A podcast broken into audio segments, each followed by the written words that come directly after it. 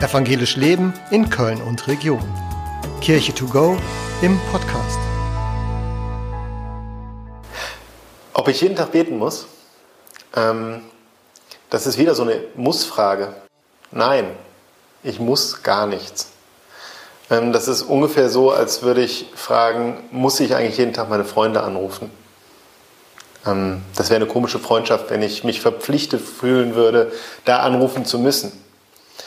Ähm, es ist erstmal eine, eine Beziehungsfrage. Wenn ich bete, trete ich in Beziehung zu Gott. Wenn ich meinen Freund in München anrufe, dann trete ich in Beziehung zu meinem Freund. Und wenn ich meine Frau bei der Arbeit anrufe, trete ich in Beziehung zu meiner Frau.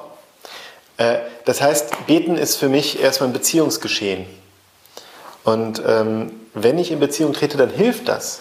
Dann trägt das eine Beziehung.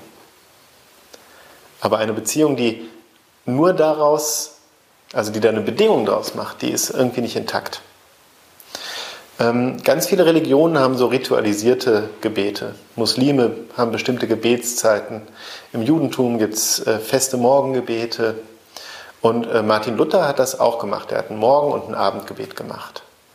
Und ich glaube, dass das helfen kann, sich selber immer wieder in diese Beziehung zu versetzen. Aber wenn ich mir dann Druck draus mache, dann wird diese Beziehung irgendwie gestört. Dann wird es eine lästige Verpflichtung und das ist das Gegenteil von Freiwilligkeit. Insofern muss man nicht beten. Aber es hilft. Es hilft da, wo ich Lust habe, Gott nach seiner Meinung zu fragen. Es hilft da, wo ich was loswerden muss. Wenn ich äh, selber ähm, irgendwas erlebt habe, was mir nachgeht, dann rufe ich doch auch wen an, um mit dem das zu teilen. Gestern habe ich mit einer Freundin gesprochen, die meinte, sorry, aber ich musste das jetzt kurz mal loswerden. Total gut, wenn die sich dann bei mir meldet. Und total gut, wenn ich mich bei Gott melden kann, wenn ich was loswerden will. Warum passiert das eigentlich, Gott? Gott, was soll das? Danke, Gott. So in die Richtung. Das ist auf jeden Fall dienlich. Und das ist was, wo ich denke, das lebt nicht von einem Müssen, sondern von einem Dürfen. Ich darf mich an Gott wenden und Gott hört zu.